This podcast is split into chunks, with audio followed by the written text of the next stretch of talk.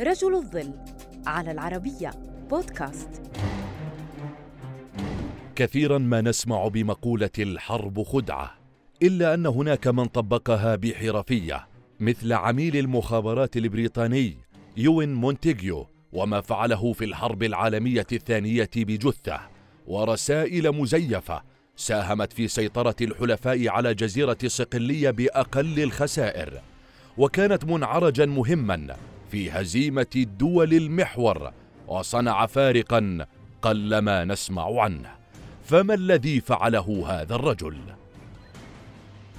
في عام 1943 وأثناء الحرب العالمية الثانية وبعد التقدم على دول المحور في شمال إفريقيا حولت دول الحلفاء أنظارها نحو أوروبا وأراد الحلفاء السيطرة على جزيرة صقلية ذات الموقع الاستراتيجي المهم وأكبر جزر البحر الأبيض المتوسط إلا أنهم كانوا بحاجة إلى خطة محكمة للاستيلاء عليها.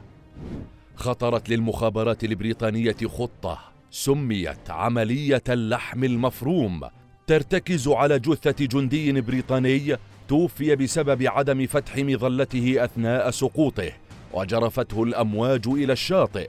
وتحمل الجثة رسائل مضللة على أنها وثائق سرية مفادها أن هدف وتركيز دول الحلفاء سينصب على دول البلقان واليونان بدلا من صقلية.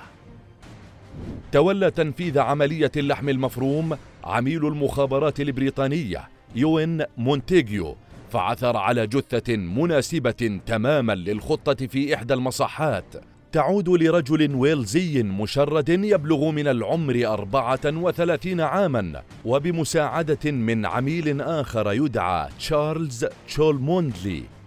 بدأ في استخراج هوية مزورة للجثة على أنه جندي بريطاني يدعى الكابتن ويليام مارتن. لم يكتف مونتيجيو بهذا فقط بل إنه صنع حياة مفصلة للجندي. فكتب رسائل غرامية لخطيبة ويليام الخيالية.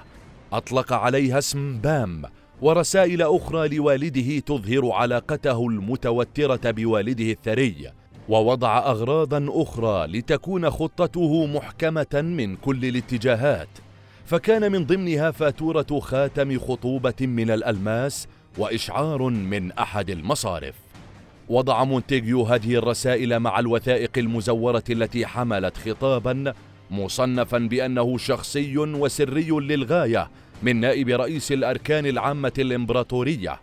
أشار فيه إلى أن البريطانيين يخططون لإرسال قواتهم إلى اليونان وسردينيا وليس في صقلية كما هو متوقع.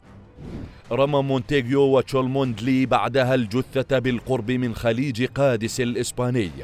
وتكفلت الأمواج بإيصالها إلى الشاطئ. فعثر الصيادون على الجثة وسلموها إلى الحكومة الإسبانية الذين نقلوا بدورهم هذه الأخبار إلى النازيين.